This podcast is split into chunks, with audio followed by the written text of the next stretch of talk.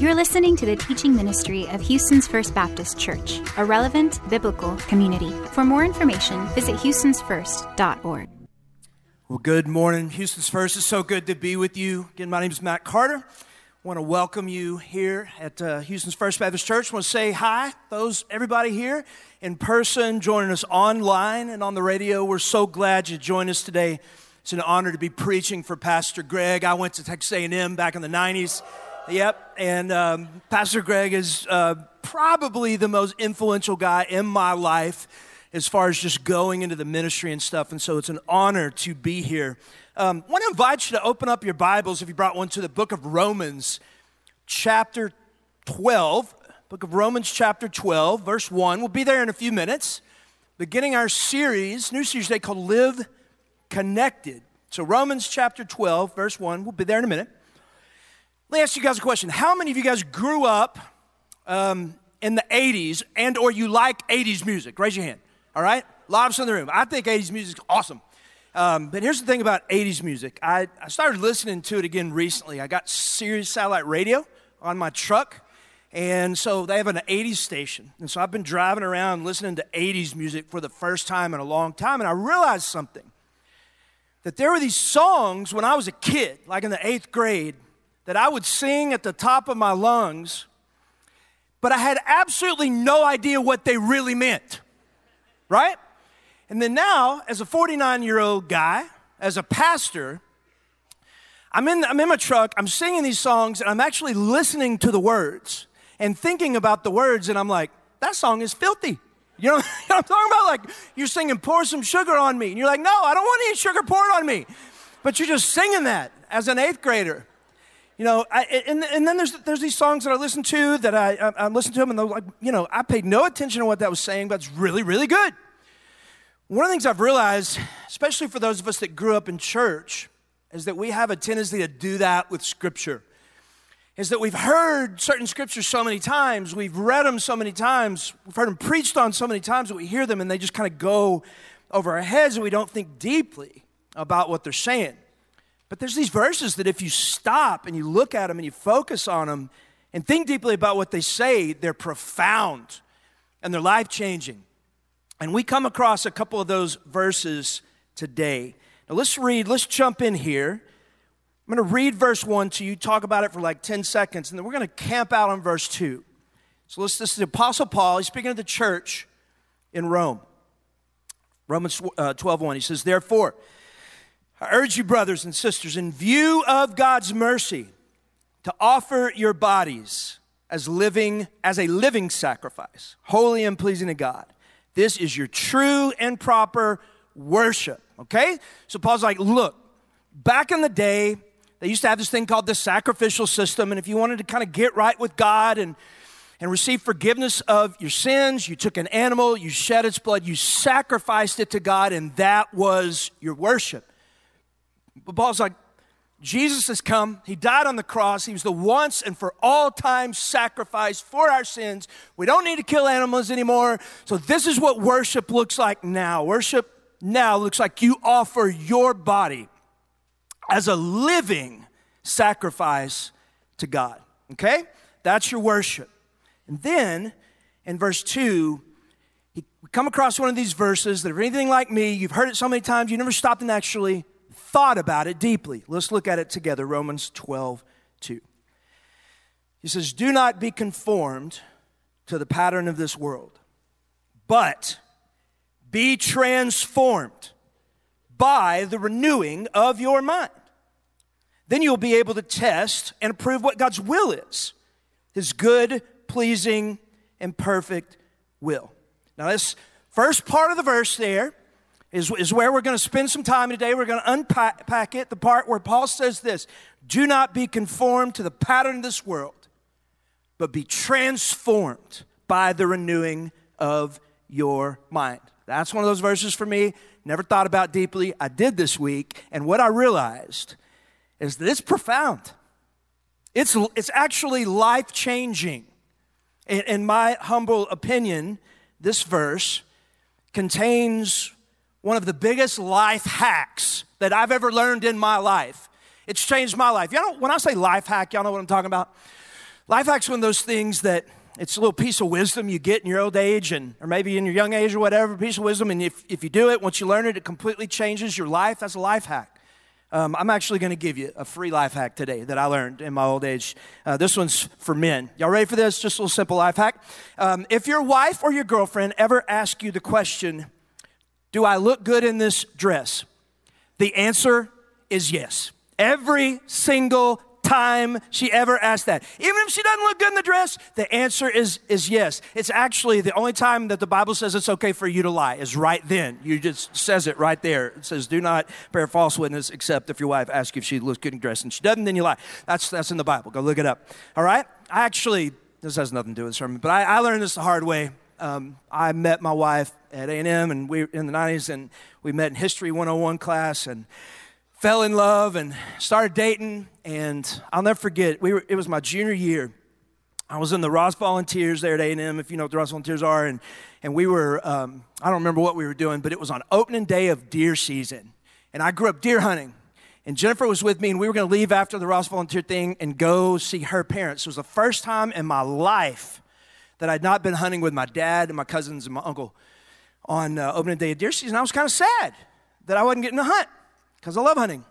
And she could tell I was sad. She looked at me, and she said, what's wrong? And I was like, well, it's actually opening day of deer season. It's the first time since I was like 9 years old that I'm not hunting on opening day of deer season. I'm just kind of sad. Miss my uncle and my dad and stuff. And she looked at me, and she said, you're telling me that you would rather be in a deer stand right now than here with me in this car? And I thought for a second and went, yes, I would. I'd rather be. That was a mistake. Should have looked her right in the eye and lied like a dog, all right? That's a life hack. You do something and it changes your life for the better. So in all seriousness, Romans 12:2 is a major, major life hack. It's one of these things that if you'll hear it today, and more importantly, you learn what it's saying, and you go out these doors, and you actually live it out. I'm not talking about you hear it and go, oh, that's a cool verse, and then where are we going to lunch? But you actually walk out the doors and start applying it in your life. It has the ability to absolutely change your life. As a matter of fact, the Scripture promises you that if you do this, it will transform your life. So let's jump in. Look for a minute what it's saying. Romans 12:2. Paul says, do not be conformed to the pattern of this world. Okay, so real quick, what he's saying. Paul says, number one, don't be conformed to the pattern of this world. That's a fancy way of saying, look, as a follower of Christ, as a Christian, you're to live differently than the world. You look different than the world. You ought to be different, live different, look different. Don't, whatever the pattern of the world is, you don't conform yourself to that. Okay?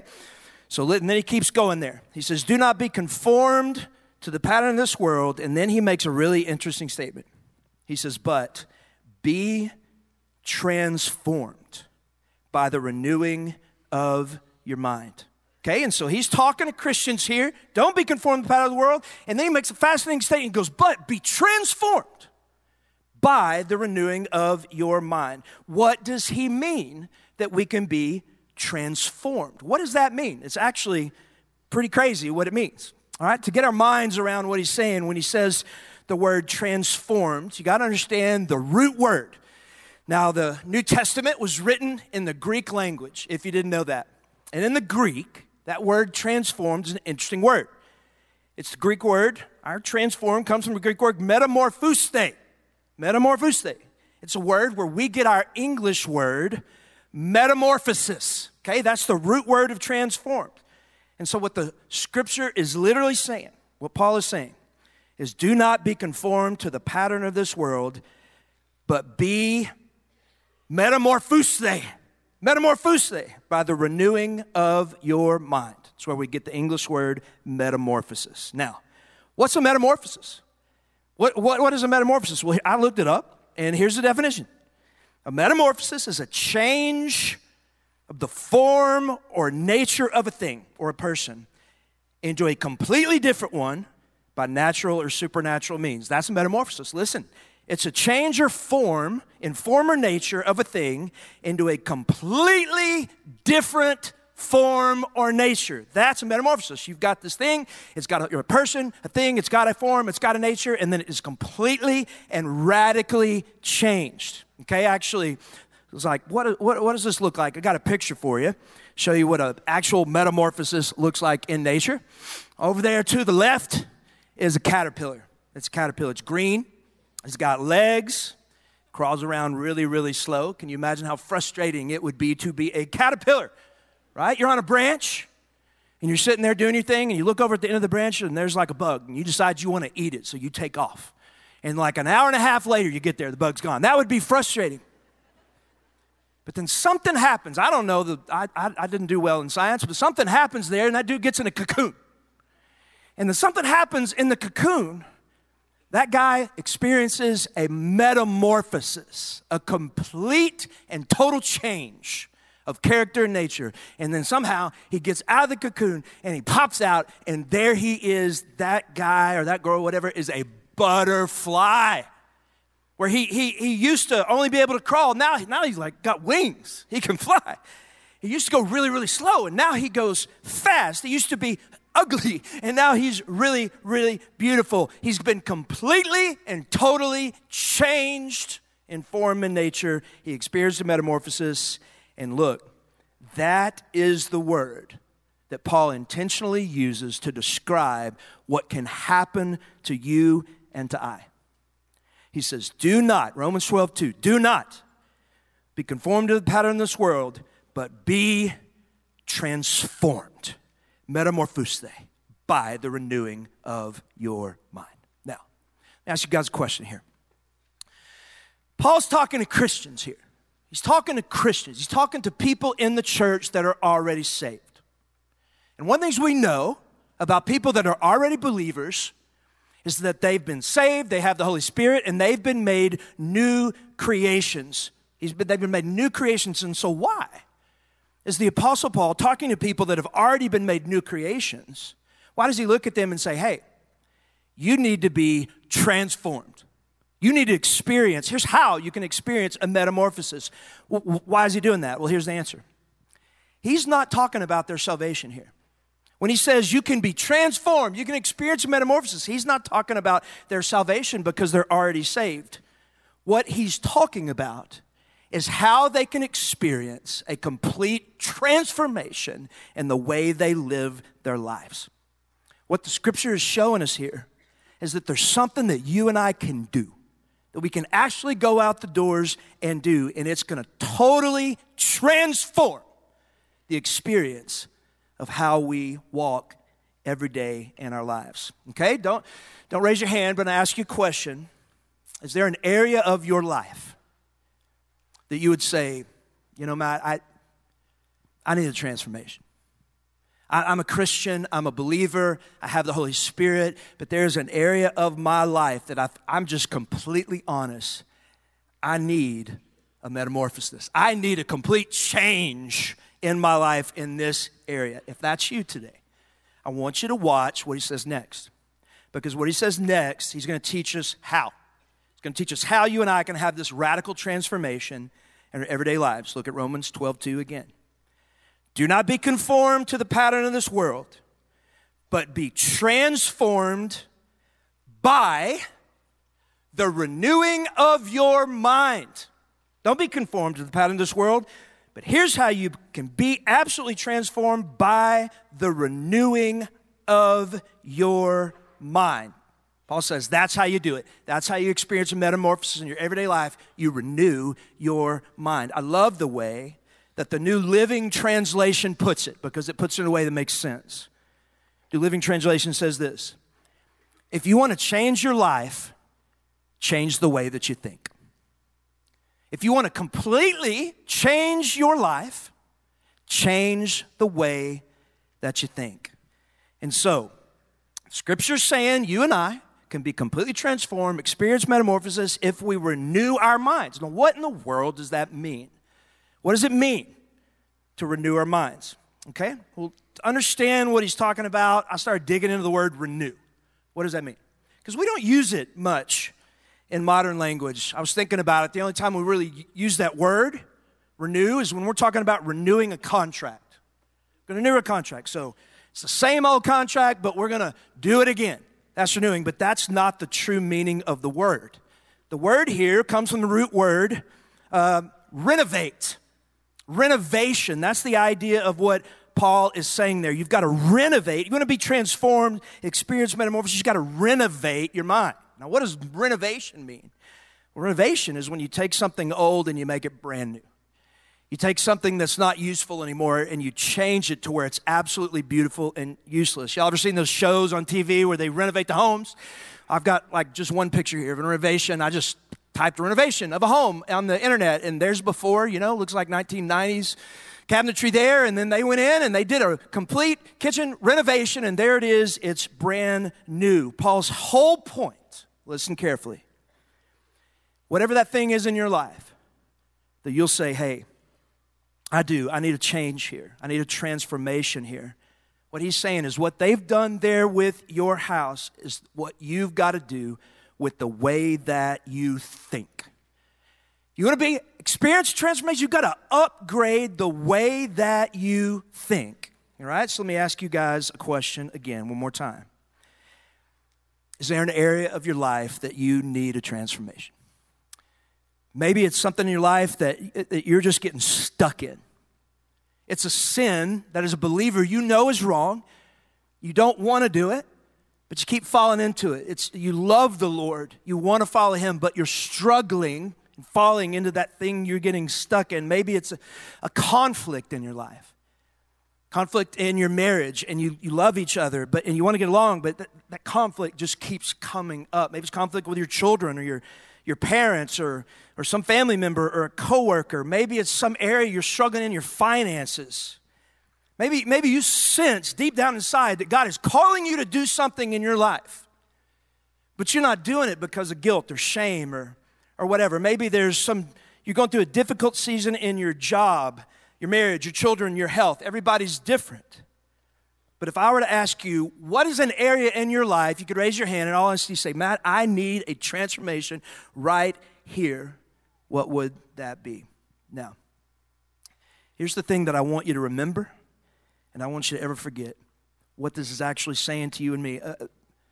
So many of those things that you and I struggle with on a daily basis, so many of them are outside of our control. There are things we wrestle with. There are things we face. There are situations that are absolutely, we have no power or no control over. I get that. But here is what the scriptures say. Okay, at the same time, and I want you to hear this, while you may not be able to control the transforming of your situation, what the scripture is promising you is that you can be transformed regardless of the situation by the way that you think. Okay, I'm going to say that again. There are things you're going to face in life that you have no power or control over, and so, like, you have no power or control over the transforming of your situation, but what the Scripture is promising you today is that you and I can be transformed by the way that we think about that situation. That's what the Scripture is saying. Now, let me say this. This is not some pie-in-the-sky, health, wealth, power of positive thinking kind of stuff here. This is what the Holy Spirit-inspired Word of God is telling us today.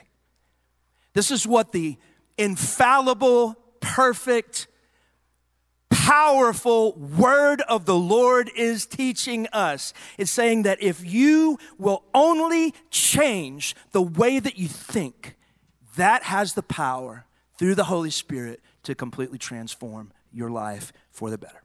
Okay? So here's the question. How do we do that? How do we renew our minds and experience transformation? Okay? How do we renovate our minds? I'm going to give you 3 quick points of application today. We'll be done. Here's point number 1. It's what renewing your mind looks like. Okay? Number 1. Renewing your mind means regardless of your circumstances, change your mind's focus. That is step number 1 of what renewing your mind means. Regardless of whatever circumstance you face, regardless of whatever situation you face, you change your mind's focus. Here's the reality, is that whatever you, everybody check this out, look at me real quick. The reality is it doesn't matter what you face in life, you have a choice about where you allow your mind to dwell. You've got a choice in that. And that choice is either to dwell and be conformed to the pattern of this world, or in that situation to renew your mind. It's a choice you make every single day of your life. Where do you allow your mind to dwell in the midst of that situation? I'll give you one example. Talk about marriage for a second. Let's say that you have a situation in your marriage, and I'm not talking about like an abusive situation. Maybe some of y'all are going through that's out of your control here. I'm talking about just normal run-of-the-mill, struggles in your marriage. Let's say, wives, your husband leaves socks on the floor, okay? He leaves socks on the floor. And you've come to him and you've said really nicely, like, hey, would you mind picking up your socks? And you said that to him on a Wednesday. And then Thursday comes around and you come home and lo and behold, there are socks laying on the floor again, okay? And you feel it. You kind of start to get mad, but then you think, oh, I've got a choice here. In that moment, you've got a choice. You can be conformed to the pattern of this world, or in that moment, by the power of the Spirit, you can renew your mind.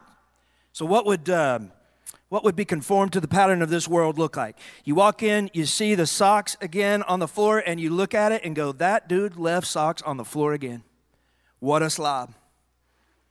He is completely blowing me off. And at that point, your mind, because you're being conformed to the pattern of this world, your mind starts to spiral, and you think, I did that. He did that on purpose. I just told him yesterday, he did that just to upset me. And then it goes even farther, and he goes, if he did that on purpose, I bet he doesn't even care about me at all. If he doesn't care about me, I bet he's not cared about me since we were dating. And it just spirals and spirals, and it turns into something that it never should have turned into. And it all happened in your mind because when you saw the thing, you made the choice to be conformed to the pattern of this world. But what if in that moment, see the socks on the floor, and you say, all right, Lord, there's socks on the floor, and so I need you. Would you just help me to renew my mind right there, right here, right now? I'm not going to be conformed to the pattern of this world, but I'm going to renew my mind. And you upgrade your thinking. What does that look like? What it looks like right there, renewing your mind, is you see it, but you choose to take your mind and you put it and you focus it on what is good. Now, again, is this some kind of health, wealth, positive thinking? No, it's the Word of God and it's biblical. Don't turn there. Look at Philippians 4:8.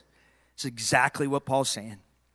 Philippians 4:8. Finally, brothers, whatever is true, whatever is honorable, whatever is just, whatever is pure, whatever is lovely, whatever is commendable. And watch what he says next. He says, if there is any excellence, if there is anything worthy of praise, think about these things. Paul literally is saying, look, regardless of what you're going through, if there's anything commendable, anything worthy of praise at all, one translation says, allow your mind to dwell on that. And so you walk in, socks are on the floor, you ask the Lord to renew your mind, and you go in and you begin to think, is there anything commendable about my husband? Yeah, there is. Is there anything good about my husband? Yes. Is there anything worthy of praise? Yes. Is there anything honorable? Yes. And you begin to think about it. You look at the socks, you go, my husband has never been vindictive. And so he didn't do that on purpose. My husband loves me. He's always loved me. He works hard. He probably just had a difficult day, and he left the socks on the floor, and you go and you pick them up because you love him. It didn't spiral into some crazy thing, but you serve him. It doesn't mean you can't come to him and say, hey, socks are on the floor again, and I picked them up because I love you. I know you've been working hard, but you mind picking them up? And guess what? When your husband sees you walking in the power of that, the renewing of your mind, that's going to change him, the way he views you. And you know how I know this is because this is actually a story that happened in my life, right? I left my wife just a bugger so much when I left socks on the floor, and she just kept picking them up and kept being kind about it. And one day, it hit me. I was like, this woman is amazing. and she is godly, and it made me actually want to honor her and serve her. That's what happens when we choose to focus on what is good and honorable and right versus spiraling into the confirmation of the world. All right? So that's number one. Regardless of your circumstances, change your mind's focus. Here's number two. Regardless of your circumstances, change the words you speak to yourself. That's what renewing your mind looks like. As you change the words, not that you speak to others, but that you speak to yourself. One of the things I've realized in my life is that we all pretty much have this constant dialogue going on in our minds. And part of being transformed by the renewing of our mind is renewing the words that we are saying in that internal dialogue. Let me read a verse to you. It's Proverbs 18:21. It's talking about the power of this. In Proverbs 18:21, Scripture says, the tongue has the power of life and death. Isn't it true? The tongue, it has the power of life and death. Words are powerful. They're so powerful, it can either bring about life or it can bring about death. And it's absolutely true. I've experienced it in my life. Have you? Y'all know that phrase, sticks and stones can break my bones, but words will never harm me. That's the dumbest phrase ever been uttered in the English language. It's completely false. Every bone I've ever broken has healed. But there are words that people have spoken to me 20, 30, 40 years ago that still impact my life today. Words, our speech, have the power of life and death, and that is just as true regarding the words that you say to yourself as it is to the words you say to other people. I'll give you a quick example. I planted a church called the Austin Stone back in 2002 in Austin, Texas. And during the first year or so of that plant, we had three little kids. My wife Jennifer and I had three little kids working really hard. It was just a really busy, crazy time. And we became friends with this couple. We hung out with them a couple times, hung out with their time, and we just had a blast with them. Just loved hanging out with them, had fun. We laughed and laughed together. And so after kind of the third time that we'd hung out, it was a couple weeks since we'd talked to him, and the lady and the other couple sent my wife a text and said, hey, let's hang out again. We'd love to hang out with you guys again. It's been so much fun. Well, my wife, bless her heart, I don't know if your wife's like this, but my wife is not great about responding to texts. Like, it's nothing personal because she does it to me all the time, but she didn't respond. And 3 days go by, and, you know, again, she's got three little kids. We're planting a church. We're busy. 3 days goes by, and this lady sends a text to my wife, just absolutely going off on her. Again, we've been hanging out. These people are our friends. We had a blast. Sends my wife a text. My wife doesn't respond for whatever reason, probably forgot. And then 3 days later, just goes off on my wife. It said something like, I get it. I know you don't like us. You don't want to hang out with us. And you know what? We don't like you either. I'll never forget, my wife brought this over to me. I'm like, what in the world is that? Well, what had been going on in those 3 days between the missed text and when she sent the text? She was having a conversation in her head, and the words that she was speaking to herself were conforming to the pattern of this world, and it was producing death. I guarantee you she was saying to herself, I can't believe they didn't get back to us. They probably have never liked us from the start. You know what? They've probably just been using us. So guess what? We don't like them either. And so she sends a text. And what did it do? She conformed to the pattern of this world. She did not renew her mind. She sent those words to us, and it produced death. We never hung out with them again. We even tried. Oh, we're so sorry. We just missed it. We love you guys. Never spoke to us again. Words have the power of life and death. What if in that situation, she texts my wife, doesn't get a response, and in that moment, when she feels herself spiraling, say, Lord, would you help me right now to renew my mind?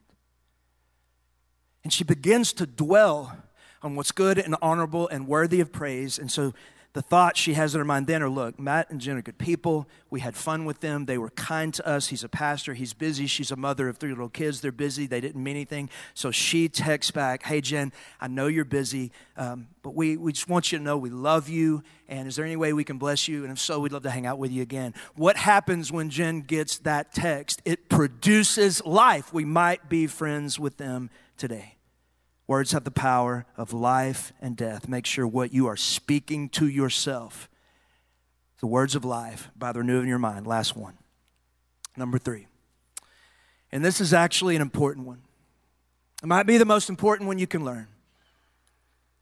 But regardless of your circumstances, choose to believe God.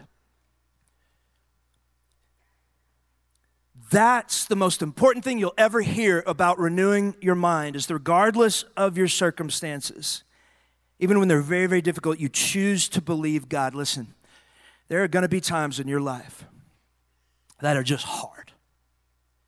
They are just hard. And not just hard, but if you live long enough, you're going to go through times in your life that are not just difficult, but they're a nightmare. And no matter how much you try and how much you pray, it's just going to be really difficult to renew your mind and focus on what's good and praiseworthy, because there's that situation you're in, it's just nothing praiseworthy in it. You lose a child, there's nothing praiseworthy in that. And in those moments, in those days, in those times, in those situations, sometimes the only thing you can do is turn your eyes to the Lord and say, God, I do not see or feel anything good, but Lord, I'm going to turn my eyes to you because I believe that you are good. And I'm going to dwell today on your goodness. That's what the Apostle Paul was saying in Colossians 3:2. When he says, set your minds on things above, not on earthly things. There are going to be times in your life where there's nothing good that you can dwell your mind on. And in that moment, you turn your eyes to Jesus and you dwell on his goodness. You're like, Lord, you say you're good. So right now, renewing my mind, the only thing I can do is I believe your goodness. God, you love me. Your word says you love me, so right now I'm going to choose to believe. I'm going to renew my mind by choosing to believe your love for me. God, your word says that you will, no matter what I'm going through, you will never leave me and you will forsake me. So I choose to believe right now that though I walk through the valley of the shadow of death, God, you are with me. I am setting my mind on that thing. God, the scripture says there's coming a day where you will wipe away every tear from my eye, and there will be no more pain, there will be no more sickness, there will be no more death, and I choose to set my mind on things above today, not earthly things. And the scripture says that has the power to transform you, to radically change you. I'm going to end the sermon by telling you one fast story where I have seen this so powerfully, and for those that are younger, this may seem like a long way for you, but I don't want you to forget this story. It was the church that I pastored here in Houston. A lady on the pastor search team was named Pam Henderson, amazing woman of God. Loved her to death. She was always just for me and just was a friend. She was in her 70s. I lost my mom when I was younger, and Pam looked a lot like my mom and kind of acted like my mom, and so we just kind of became friends, and me and my wife and her husband, kind of like surrogate mom and dad. Well, Pam, about a year into my time there, she got diagnosed with cancer, and it was one of those kind of cancers that there's no cure for. And everybody's freaking out and so sad because she only had about a month left to live and maybe less. And I watched this woman walk in a joy, a real joy that I had never seen anybody else walk through, cancer or no cancer. I watched her walk in a confidence and a power and a joy that was obviously from the Lord. Never seen anybody face death as well as this woman did. It was unbelievable. People's lives were changed to it. And I was hanging out with her and her husband one day, and I asked her, I was like, Pam, I'll just be honest with you. I've been in ministry for 30 years. I've never seen anybody face their death the way you are. I said, first of all, thank you. It's inspired me. But I asked her straight up. I said, Pam, how are you doing it? How are you doing it? I'll never forget what she said. It was so simple. She said, Matt, every time I get scared, I think about Jesus. I think about Jesus, and I think that if he doesn't heal me, the worst case scenario is in a few days, I see his face. She was renewing her mind, and it was transforming her life. And if she can face that with that kind of grace and joy and love by the renewing of her mind, I promise you, whatever you're facing today, you can walk with grace and joy and peace too. Let's bow our heads today. If you're a believer, you're facing something difficult, I want to invite you to ask God right now just to give you strength. Not to be conformed to the pattern of this world, but be transformed by the renewing of your mind. And just ask him to give you the power to do it. If you're living a nightmare today, ask him to set your eyes on things above, not on earthly things. If you're here today and you're not a believer, maybe there's never been a time in your life where you've just trusted into Jesus and his work on the cross for the payment, the forgiveness of your sins, and you've never entered into a relationship with God, that's available to you right now. Just ask God. Say, God, I want to follow you the rest of my life. Father, I just lift these amazing people up to you, God. There are so many issues and situations and problems that they all face. Lord, turn their eyes to you. Renew their mind. Let them be transformed for your glory. In Jesus' name, amen. Thank you for listening to the teaching ministry of Houston's First Baptist Church. We invite you to worship with us at one of our 4 locations, at The Loop, Cypress, Downtown, or Siena. Follow us on social media or visit us online at houstonsfirst.org.